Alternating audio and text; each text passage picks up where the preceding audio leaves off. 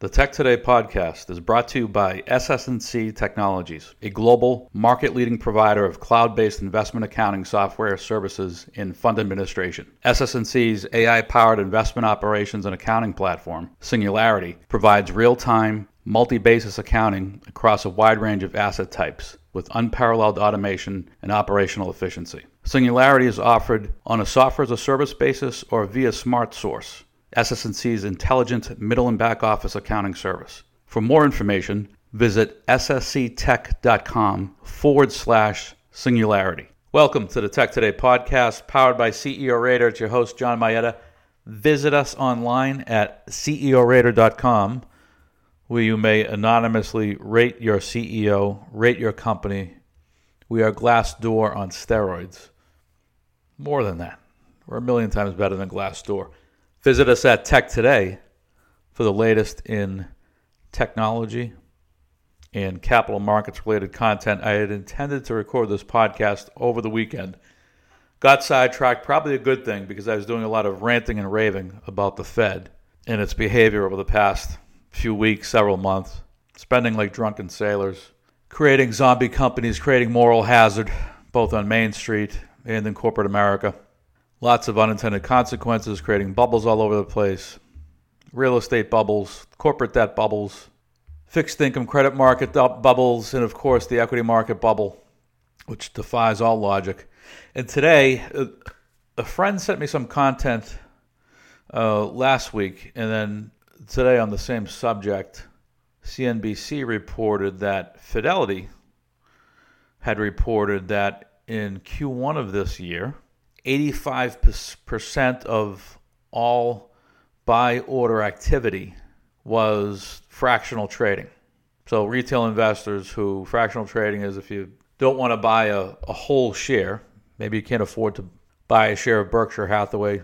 Many of the stocks that I cover aren't quite as expensive on a per share basis as is Berkshire, but in software land, you know, maybe a couple hundred bucks a share. So, if you are a young retail investor building up your net worth, fractional trading works for you. In a lot of these robo advisors, Fidelity, even Square, through I believe Cash App allows you to trade fractional shares, which makes a lot of sense as it relates to this equity rally over the past number of weeks. It defies all logic.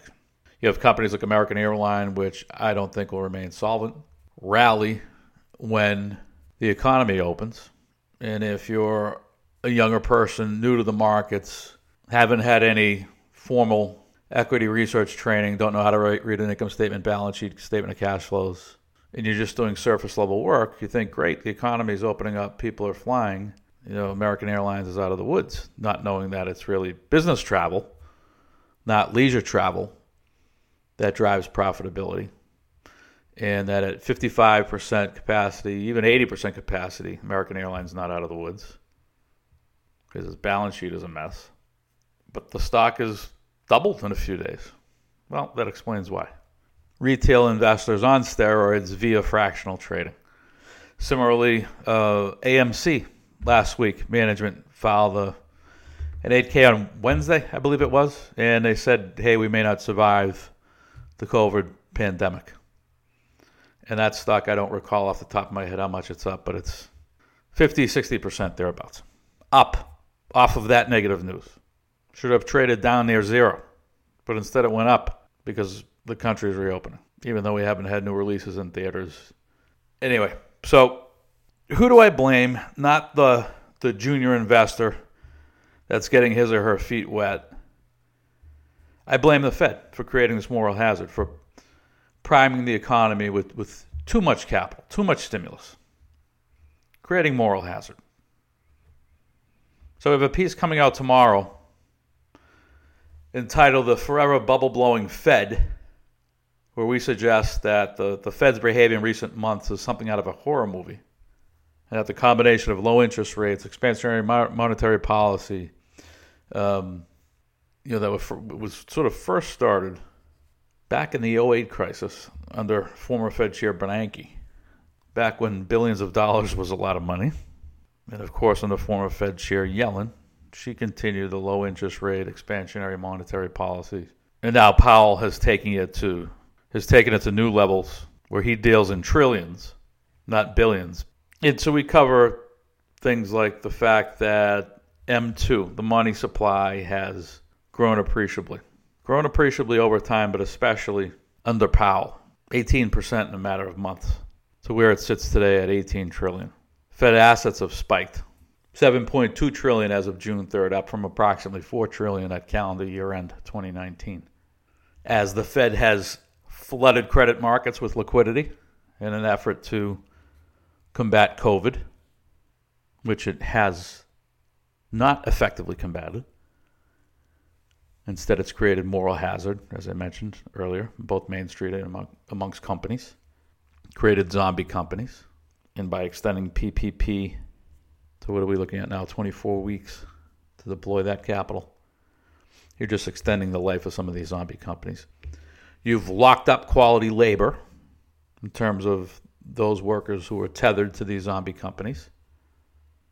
You've certainly materially delayed the duration of what would have been a, a natural economic healing process that happens, that occurs during a downturn, where credit tightens a bit, where you have bankruptcies, which aren't the worst thing in the world. You know, if American Airlines went bankrupt tomorrow, it would still fly, it would still operate. It would have to restructure, it would have to shrink, but it would still have employees, and you'd have a prepackaged restructuring, and it would survive. And I certainly hope the airlines don't get another bailout. Just throwing good money after bad. And of course, the primary unintended consequence of um, the Fed flooding the economy with liquidity is the bubble in the credit and equity markets.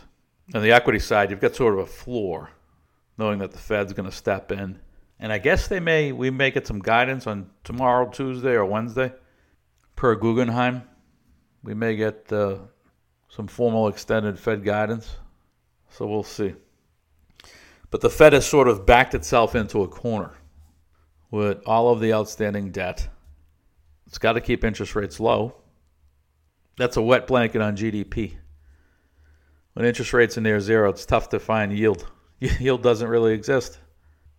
So what happens? Assets flood the equity market, housing market, which the housing index is above where it was in the, the 0408 bubble.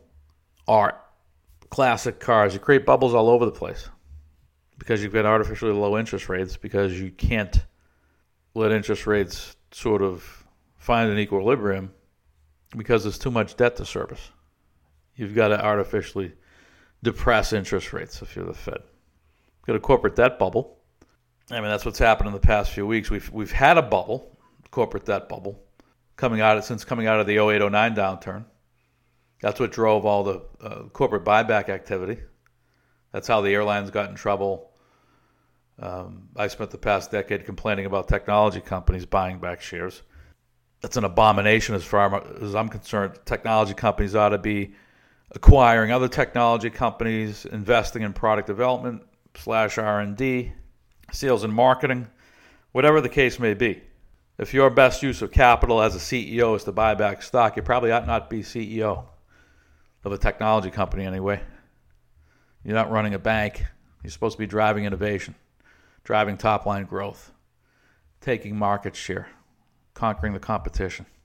I know shareholders like it, but that, you know, if shareholders want the best for you truly over the long term, and you're a technology company, you've got to innovate. If shareholders are pushing you hard for a buyback, they're not there for the long term, obviously. They want a floor under their position for the short duration of their holding. What else do we cover in this article? It's not quite exhaustive, but it's fairly exhaustive. We talked about buybacks, the housing bubble. Yeah, it, well, it's true. If you look at the Case Shiller Index, above 200 as of this spring. It last sat at those levels or close to those levels in 2007. And then, of course, the current equity market bubble, particularly the NASDAQ, at an all time high. Just outrageous given the underlying fundamentals. So, it is my hope that as we enter the Q2 earnings season, as companies inevitably talk about elongated sales cycles, customers coming to them and looking for favorable terms, um, deals getting pushed, hopefully that causes the market to let some air out of these outrageously high valuations. And we started to see that with some companies that reported April quarters, where maybe they don't have the most mission critical software, more discretionary software plays, and you saw a little bit of a slowdown in bookings activity. And if you ask me, that bookings activity bottoms in June, very modest pickup in September, very modest pickup in December, very modest pickup, or maybe a flat sequential in Q1 of 2021. It's not going to be this hockey stick that I see for a lot of analyst estimates where Q3 has a pretty sharp recovery and Q4 is a sharp recovery. And all of 2021 is basically a normal year where many of these companies are doubling, tripling the the rate of revenue growth over the weak compare in, in calendar 2020. And that's not just that's not going to happen. Uh, business isn't going to just snap back. A lot of people out of work, despite the better than expected jobs number, which I wasn't surprised by. I don't. We don't at Tech Today forecast the jobs number, but in the coastal town where we're based, as places started to reopen in the middle of May, you could see activity pick up, particularly with restaurants. Which, if you read our piece last week, it was bars and restaurants that drove the the uptick in, in jobs from month to month from um, April to May as the country started to reopen. There's a lot of staffers that worked at bars and restaurants that were put on temporary leave, and I came back. And I can tell you things were very busy Memorial Day week and Memorial Day weekend. And they've since slowed down a little bit just in terms of the people that I see out and about. But that wasn't a shock. And I think June will be more of the same and July will be more of the same and maybe August. Maybe August is flattish in terms of summer travel and things like this. And then September, I'm not sure who's going back to school in September. But to me, the economy really starts to pick up when you have people back in the offices at scale and business travelers on planes at scale.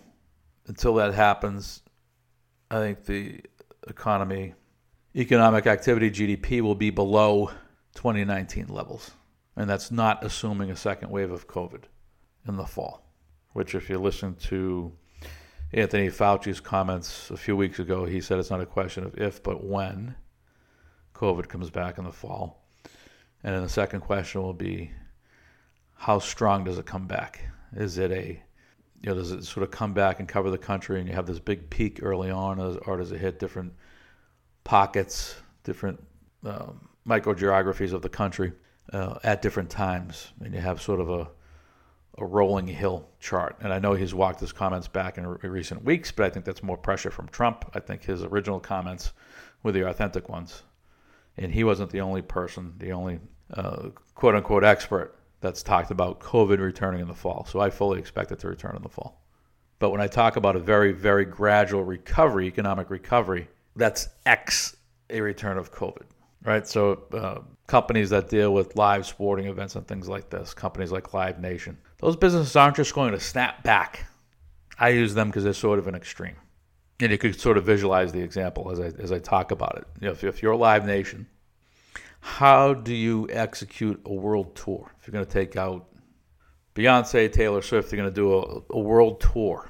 There's a financial burden associated with that. The cost of complying with COVID is material. That's one. And then the uh, COVID compliance is different depending on the city, the state, and the country. There's not just sort of a one size fits all model, right? There's not a COVID blueprint. You've got to create all that from scratch. So there's a, a cost associated with getting back online if you're in the concert business, getting back online if you're a, a, professional sports team, if you're a global organization and you want to deploy people back into offices, there's, there's, a cost associated with that. And that's why people haven't done it. And then I'm sure CEOs and boards are concerned that, hey, by the time we sort of get it figured out, it's September, October, and now we potentially have another wave come through. So there's a, of, of COVID, another COVID wave come through. So the, there's a, a lot of uncertainty out there. And the answer isn't for the Fed to keep printing money and writing checks to companies. Yeah, it's less about monetary policy. And, and, the, and the answer, if anything, would be to put money directly in the hands of of consumers. But if consumers are concerned about their job, they're just going to hold on to that capital and pay rent and so forth. But they're not going to go make big ticket purchases, uh, spend heavily on discretionary items, this type of thing. So I think it's best that, from a fiscal policy standpoint, from a monetary policy standpoint, we just let this thing run its course and act responsibly as opposed to flooding the capital markets with liquidity or creating moral hazard amongst Main Street by writing checks. And then the result's going to be people potentially stay home and they're unproductive. They're collecting a check and they're on the couch. That's not good a good outcome either. That's all for now. See you next time. I'm forever blowing bubbles